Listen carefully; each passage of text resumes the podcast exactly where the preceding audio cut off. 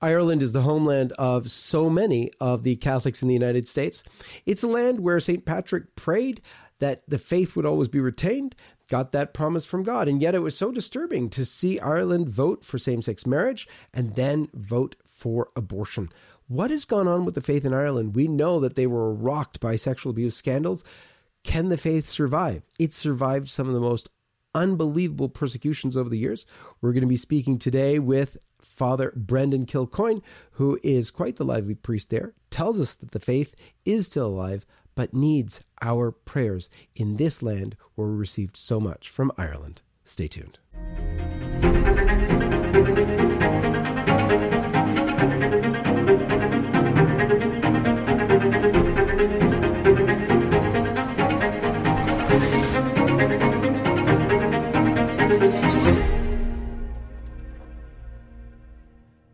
Father Brendan Kilcoyne, thank you for joining us on this episode of the John Henry Weston Show. Not at all, John Henry. Thank you very much for having me. Great. Let's begin as we always do at the sign of the cross, if you wouldn't mind leading us. In the name of the Father, and of the Son, and of the Holy Spirit. Amen. Amen.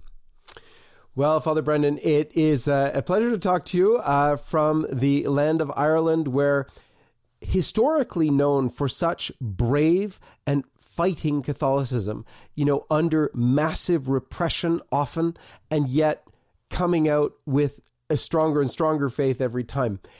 Let's start from what's going on right now and then get more into that history, which I know you know very well. I think for a lot of people right now, to find out what's happening in Ireland is very important because we've had real it's it's like an earthquake in the church all over the world.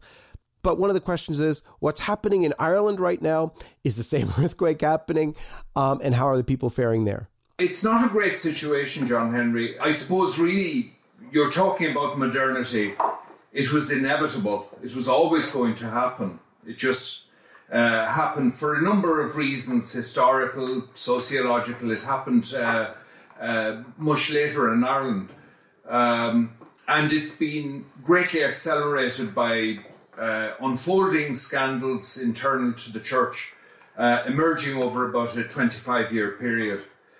So, what you're looking at really is it's really without precedent in, in, in, in, in our in our history, it's it's a, a, situation in which the church is almost certainly, whatever the official census may say, uh, the church is, is a minority and uh, perhaps not even a very substantial one. The most recent census showed that uh, still a very high number of people um, actually self described as Catholics.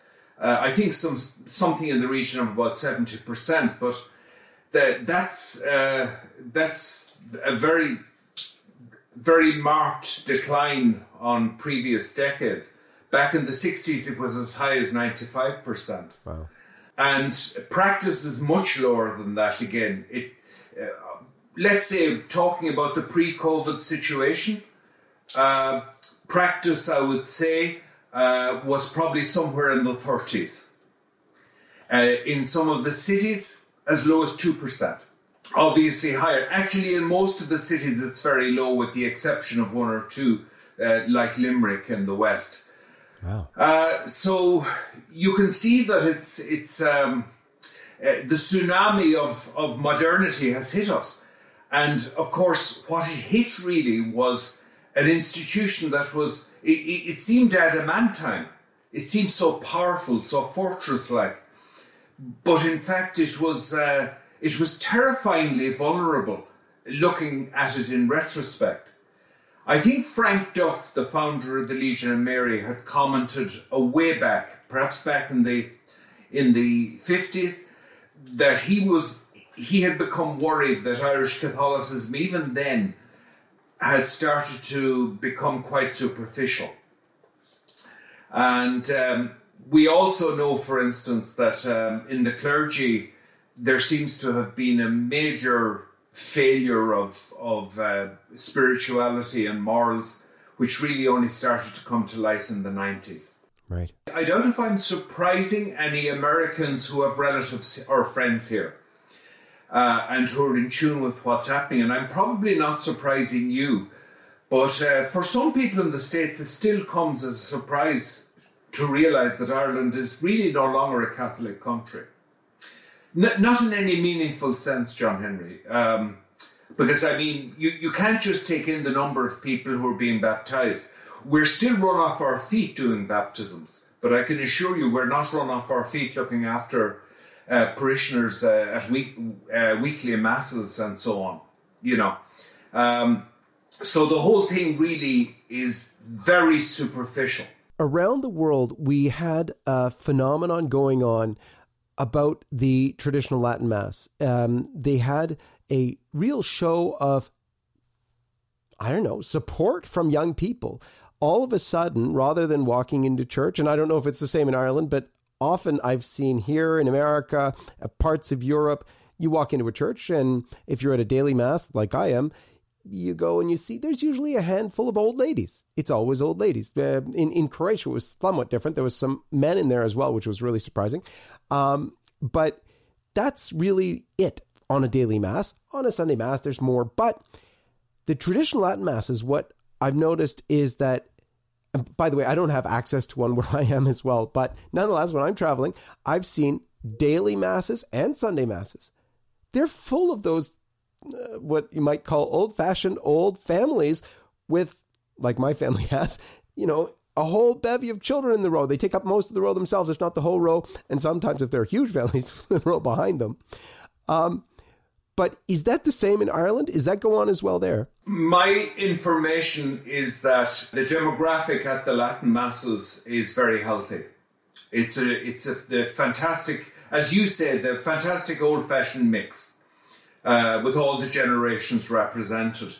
Uh, I'm sorry to say that's not the case in in my church or in in most churches, as far as I know. Um, you have some young people, but very few. Um, in my parish, we've put a great deal of investment into youth ministry, and that has produced some results, but the going is hard and it's slow. This culture has taken root in the space of a few decades, and it is monstrously strong and powerful. When you come to grips with it, you, you, you know you're dealing with something really powerful. A whole set of assumptions have taken over people's minds um, and have become part of their worldview and the way they view things. So it, it, it really it came as a shock to many of us to hear that the Latin masses were able to count on considerable numbers of young people. And indeed, to hear, as I did recently, from priests in France, that the same was very markedly a part of the French scene. It does tend to be that way, and that's why there's such consternation now over this uh, latest document from Rome, Traditionis Custodes, um, basically uh, hampering, uh, if not killing off, the traditional Latin Mass. Um, and that it really puts it at the bishop's whim, which is quite dangerous uh, for the most part. Uh, and I, knowing your Irish scene of at least your bishops, uh, it's really dangerous there. The solution to bringing young people back to the church um, around the world has been very strange. Uh, you do have tradition-minded bishops uh, opening Latin masses, and that seems to be working very well. Yet the method that has been encouraged, and and I know also by your Irish bishops, what seems to me the very same thing that caused most people to exit the church in the first place during the 60s and 70s. Just like let's get with the times, especially on the LGBT issue. It's been ridiculous to to go forward in this direction you know, the, the, a lot of the bishops in the United States, and unfortunately, including Pope Francis, are pushing the Father James Martin approach. The, you know, the pushing of LGBT identity, and in Father James Martin, who uh, you know everybody knows well, is is promoting. Oh, it's too bad that we can't have same sex marriages in church, but blessing civil unions. The Pope has said so, so we should go for that. This is very scary. What's your take on that vis a vis Ireland? Have you seen that push in Ireland much? Um, and what do you think that's going to do for the church? I think our biggest problem here isn't a lack of goodwill. Like we, we have a very solid, very solid crowd of men in the in, in, in our bishops here. I don't think it's a lack of goodwill. I I, I think uh, that the particular tightrope that has to be walked, and it is a tightrope, requires requires skills that most of us don't have yet. Uh, it's it's it's the, it's the skill, it's probably always been difficult. It's the skill of separating the sinner from the sin.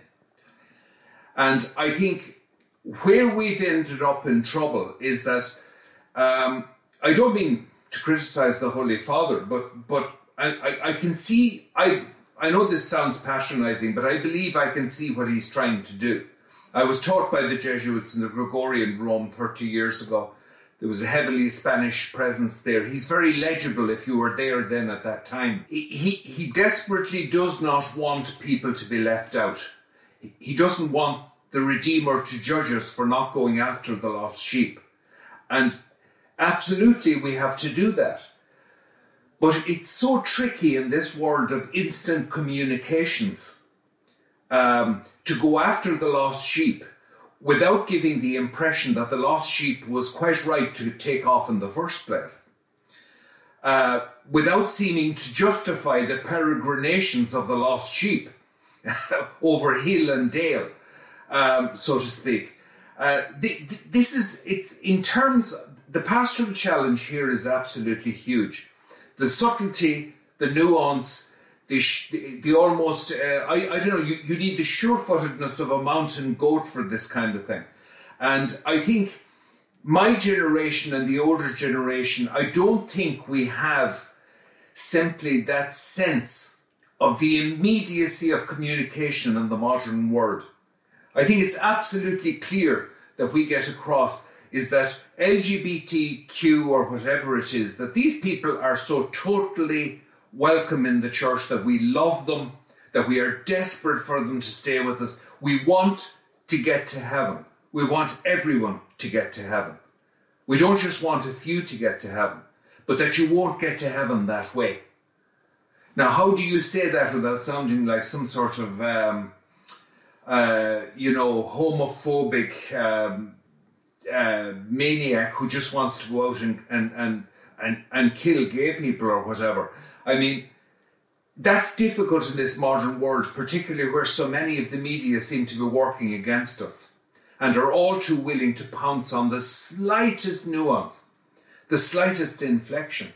But I, I do know from the few bishops I know here and from my own heart, I know we so desperately want these people to stay with us for a whole range of reasons. Firstly, for their immortal souls. Another reason as well, which is interesting, is that I think people people who are most open to, let's say, artistic impulse, artistic crea- uh, creativity, and inspiration are often on the edge of experience.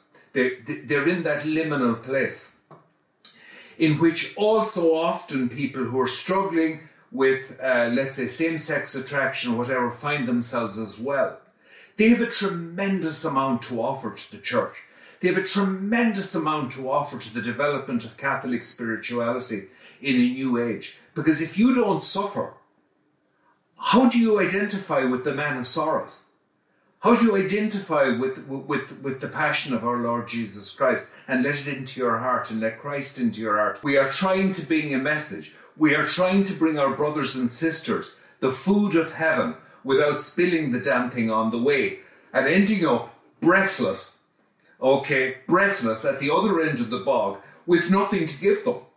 We can't, we can't just lose our integrity as we preach the message.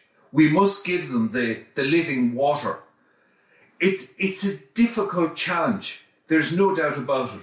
But it's doable. It can be done. Uh, I, I, I think more than ever we have to get behind the Holy Father now. We have to pray, pray, pray for the Holy Father. We have to love him more than ever. In this recent thing, all right. Again, I had the feel reading the motu proprio that I was listening to my father when I was a small kid. He's very much like an Irish father of a particular generation. You know, this is the way it's going to be, and this is what you're going to do. And and fine, sometimes we need that. This is tough for people. It's tough because we saw the fruits that were coming from the Latin Mass. We see the possibilities. It's very easy now to write off, for some people to write off the Holy Father to say, well, that's it. I tried Catholicism again. I came back to it through the Latin Mass. I tried it. And now I get, you know, a kick in the backside, so I'm gone. I'm out. I beg them not to. This is part of Catholicism. He's a tough leader. He's being tough on us. But we're the old guard, John Henry. You know, the, the, the Latin Mass gang, if you like, they're the whole, let's say, conservative element in the church. We're the old guard. You know what they used to say about Napoleon's old guard? The troops who had served with him through thick and thin. The guard dies. It does not surrender. We stick by the Pope. We stick by the Lord. We stick by Our Lady. We stick by the, the Vicar of Christ. Um, if he, maybe some, some of us feel just at the moment, understandably perhaps, that he doesn't feel he needs us at all. But he'll need us again and we'll be there for him. Yeah. I think that's it's just crucial that we get that get that out. In Ireland, we've always loved the Pope. We've always loved Our Lady. Um, we loved Our Lady sometimes more than we love God. Some people used to say, and it's true that often the Irish found it easier to pray to Our Lady than to pray to God. They were afraid of God because God was like a, an Irish father, was very strict. So you you went to Our Lady to get past him. Um, I think we need to use our native genius again for the faith. You know, Our Lady, the saints, our sense that, you know, there were a whole load of ways of, how would you put it, of, of, um, of making it easier to get access to God. It's, it's not that God does that to us, it's that we find it so hard to go to Him. And this is what makes it easier. The, the Pope is just crucial in all of this. Um, he's, as said, wasn't it Catherine of Siena called him our sweet Christ on earth? You were talking about the love that we as Catholics must have for the LGBT uh, people who feel inclined to uh, LGBT, uh, same sex attracted Catholics. And then the love we need to have for the Holy Father.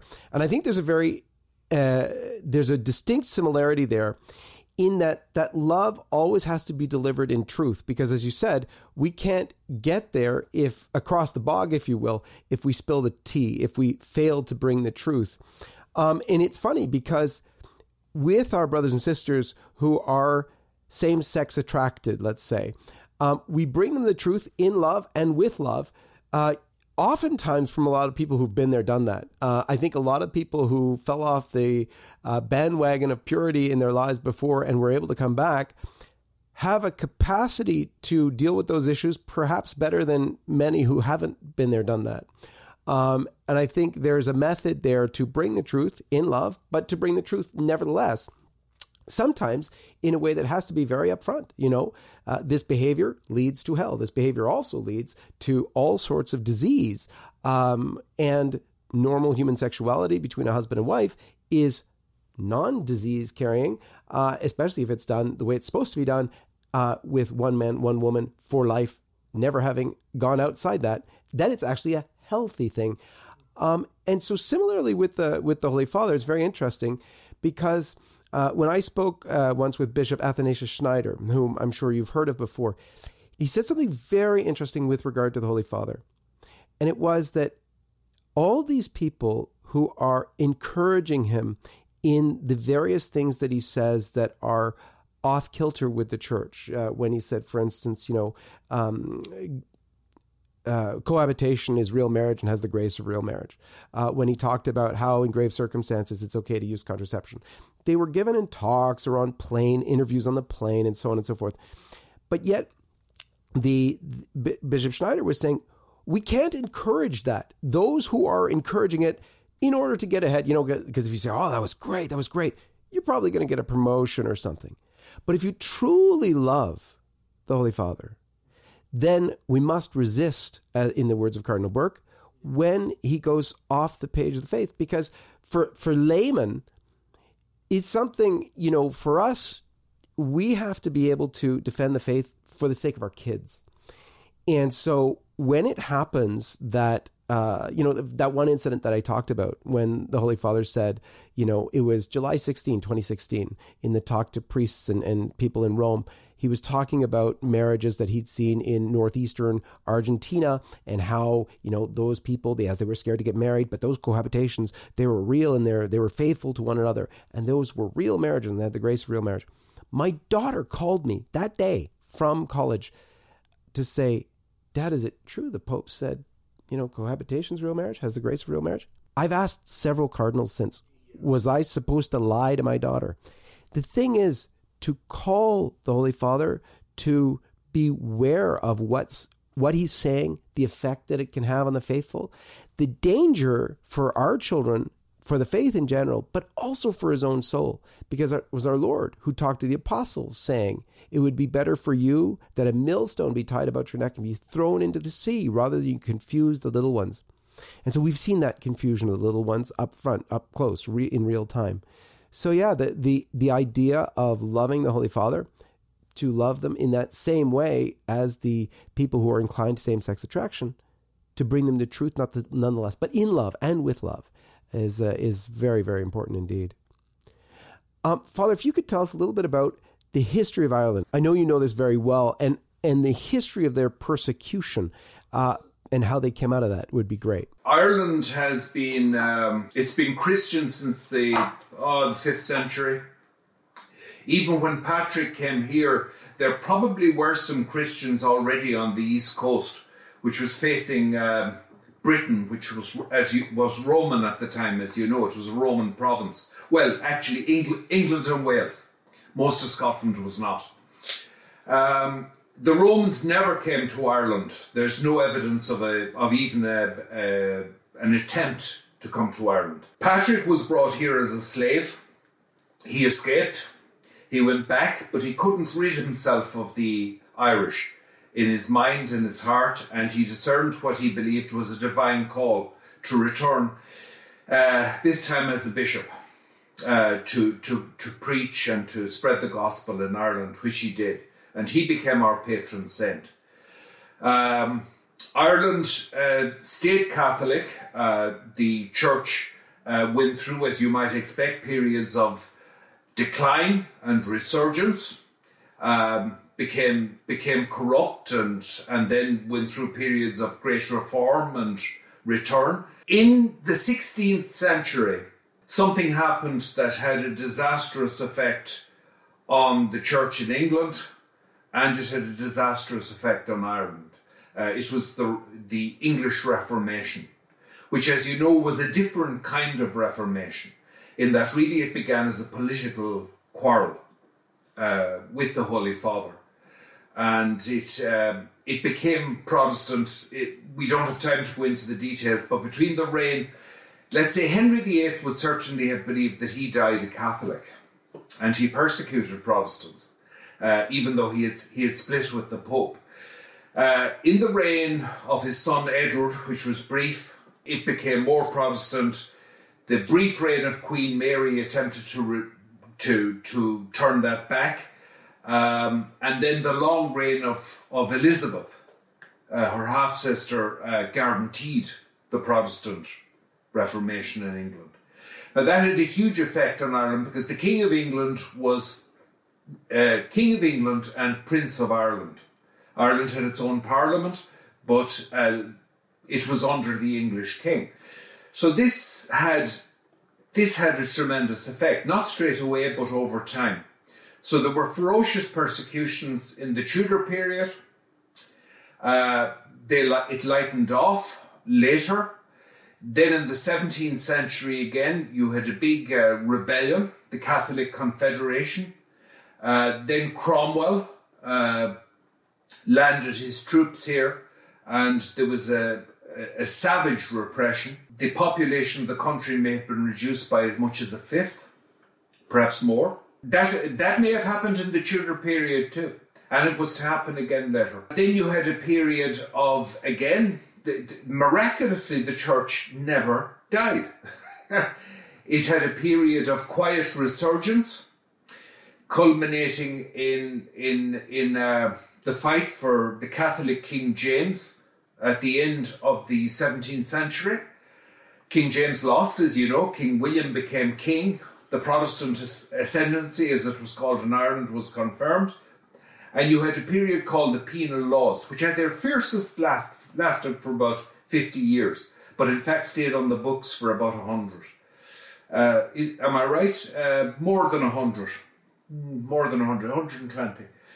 Um, and that was a period when Catholics uh, couldn't enter Parliament, they couldn't practice the, most of the professions. Uh, it was pretty bad. Wow. It was pretty bad. Uh, Catholic priests had to be tra- had to be trained abroad. They had to be smuggled abroad and trained abroad, and uh, it had lightened off really by the second half of the 18th century. But the the penal law stayed on the books until uh, about 1829. I mean, the last of them really went by then. Now, at any time there, it wasn't racist or anything. At any time, a Catholic could have uh, entered into the full rights of a subject of the of the king, uh, simply by taking various oaths, acknowledging the king as head of the church, which a Catholic can't do. Yeah, that pretty much is our history. In in in the 19th, uh, Catholic emancipation came in 1829. In the 19th century, there was a terrific famine. The, the population had massively increased uh, to about 8 million. A huge portion of that were, were peasantry, which is what I'm descended from. They were completely dependent on potatoes, a crop which had been introduced here from the New World in the 16th century. It had thriven here. The climate here was perfect. Climate is it's wet, temperate. It was perfect for growing potatoes, which, as you know, I mean, you could live on potatoes and a huge portion of the population did. In the eh, 1840s, 1845, there was a blight, which I think came from perhaps Canada, and it it um, it devastated the potato crop. It moved very quickly. Uh, it was a disaster. Uh, over about three years, something like a million died. Another million emigrated. Again, the faith didn't die, but it produced a very hard type of faith. It produced a very, uh, it produced a peasantry who were obsessed with property, terrified of uh, any kind of irregularity. They leaned on their faith, and the faith and and the people, as it were, combined, conspired to make sure that wouldn't happen again. It produced a very severe Catholicism. Uh, it, that helps to explain a certain amount about our our problems. It also, it also, in fairness, explains the strengths that were in Irish Catholicism. But it was, it was, it was, a, it was a tough faith. It was a hard faith. And it was quite intolerant in many ways, quite harsh. It brings to mind your opening statement of, uh, you know, the faith is still here, because that that, you know, with that history in mind, that's an incredible thing, and it makes one think that despite the lockdowns, coronavirus, anything, you're not killing the faith in Ireland. it's a faith that has survived, as the old hymn, uh, actually written by an English priest, Father Faber, uh, Faith of Our Fathers, as it says, in spite of dungeon, fire, and sword. It might have added, in spite of famine, and in spite of its own adherents, because we made terrible mistakes. I say we because I'm a priest and brother priests made mistakes. I think, John Henry, that our biggest mistake was probably a mistake the church has often made and will make again. We, we, we married the spirit of the times more than we thought we had. Hmm. And because the spirit of the times was not alien to our faith, or didn't seem to be, didn't seem to be as better, we married it very easily. But actually, there, there was a harshness and a ruthlessness in that worldview that did not accord with Christianity or with, you know, with Catholicism. And we, we made a big mistake there. And I think we would make it all over again if we were to compromise uh, too easily uh, with uh, this modern society which has its own darkness, just as the previous one did. One of the big darknesses of this modern age uh, has been the sexual revolution and then the unfolding of the revelations of sexual abuse by priests um, and then cover up by bishops. I know that's affected a lot in Ireland as well. Uh, what has come of that, um, and what do you what do you see as a way forward from that? I would say that it has the effect of dynamiting a landslide, a waiting landslide. Modernity was always going to hit Ireland, and it was going to hit us hard. But the scandals um, managed to do the almost impossible. They have almost uprooted uh, a faith that was in the very marrow and bones of the people. That brings me to a question, if I might, Father. It's very hard for Catholics, especially Catholics who, who read the Lives of the Saints, to comprehend that one particularly because of St. Patrick. You know, St. Patrick, who spent so long on the rock to, to get from our Lord the promise that the faith would always be retained in, in Ireland. I must admit, when, when, when, when they lost it on marriage, that's when I, I knew the abortion thing would go bad because once I saw them lose it on marriage, I said, well, that's, but it, it rocked something in me because I've always I've grown up with the story of St. Patrick on the Rock and and was sure like you know when things were going haywire in America and the faith I was like oh we could always move to Ireland, uh, but um, how do you explain that? I I would love to hear your take on that. Is it the same Ireland? No. Is there anything left of the old Ireland? Yes, without a doubt. The faith is still here. The faith hasn't gone, but it has been reduced, reduced it has been it has been cut back to the quick, but it's still here. So pa- Patrick's Patrick's um, uh, his his the promise, as it were, he he extracted from God, so to speak. Um, no, we're still here. We're still here. Patrick can smile on that from heaven, if on nothing else. I would say at a guess, and it's an educated guess, that this is one of the hardest, if not the hardest, mission in the English speaking world today is Ireland. Wow. Uh, and I would point out that the Irish were the Irish were always tough. The Irish are a tough crowd. Uh, this is the people who broke the British Empire. But the Irish in the past were overwhelmingly Catholic.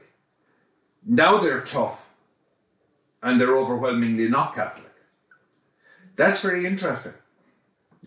if you're still Catholic. Do you remember there's a very similar promise uh, to the three children of Fatima uh, when uh, Sister Lucia asked Our Lady about Portugal, and uh, she mentioned that in Portugal uh, the faith would always be retained. So when Portugal started losing it on the same issues of life and family, it again rocked the world just like it had with Ireland. And so it does make you wonder what heaven meant because they seem to suggest that if you look at it now with this new information that we've lost the faith largely uh, and there's only a small remnant, what did Our Lady mean? Uh, that that brings on some ominous question because you're like, oh, the faith will be retained in Portugal as it would be retained in Ireland. What does that mean for the rest of the world? Um, anyway, interesting, uh, perhaps concerning possibilities. Uh, any closing words for us, Father Brendan? We Catholics in Ireland are immensely proud of the Catholic Church in the United States. We know that you've had your problems, as we have, but we're very proud of the way, uh, in so many ways, in the in the American Church, there is resurgence, vitality a tremendous vitality and a spirit of, of fighting back and presenting the gospel in ever new ways to a, to a new age. We ask you to pray for us. Above all, we ask you to pray for us because we are determined to do that here as well. And we are hugely inspired. In, in a sense, the church in America is the daughter church of the Irish church. Um, in a sense and we're very proud, very proud of that.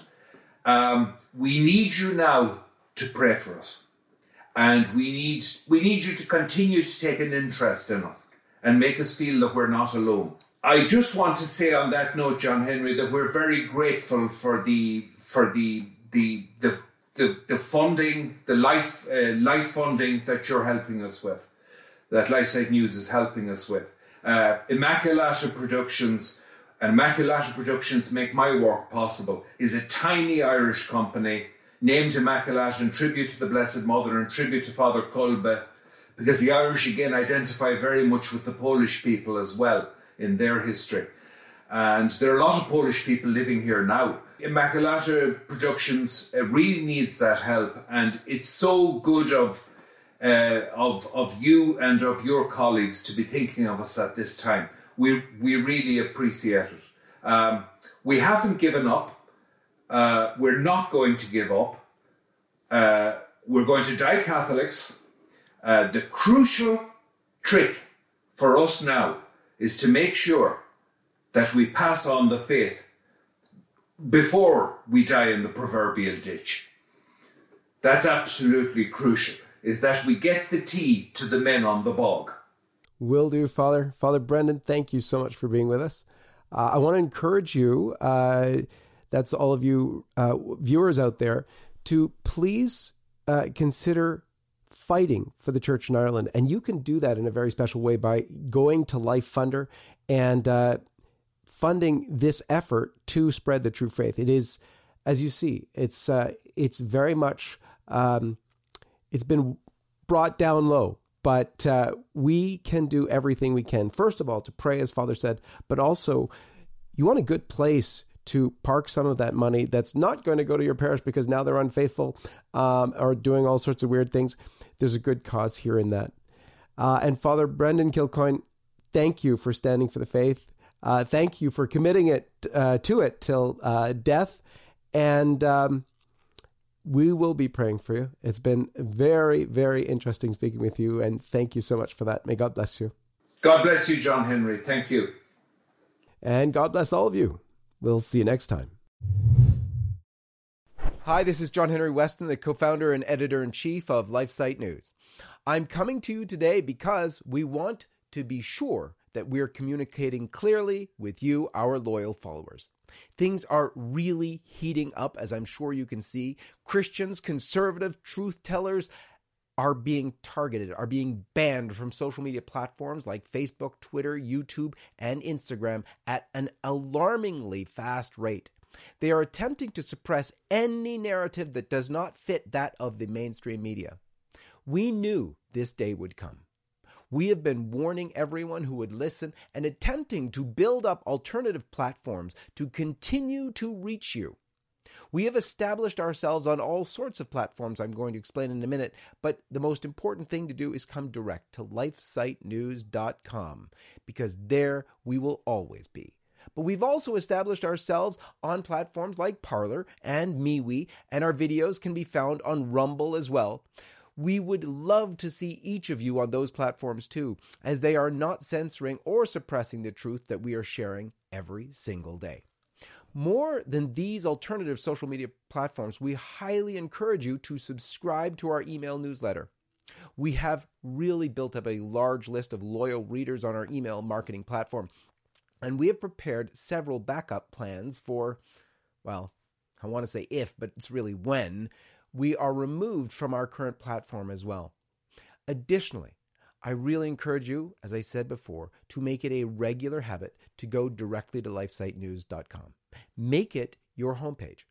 While all of these different platforms are an excellent way to curate your news, going directly to our website means that you will never encounter any censorship or sudden loss of LifeSite News reporting.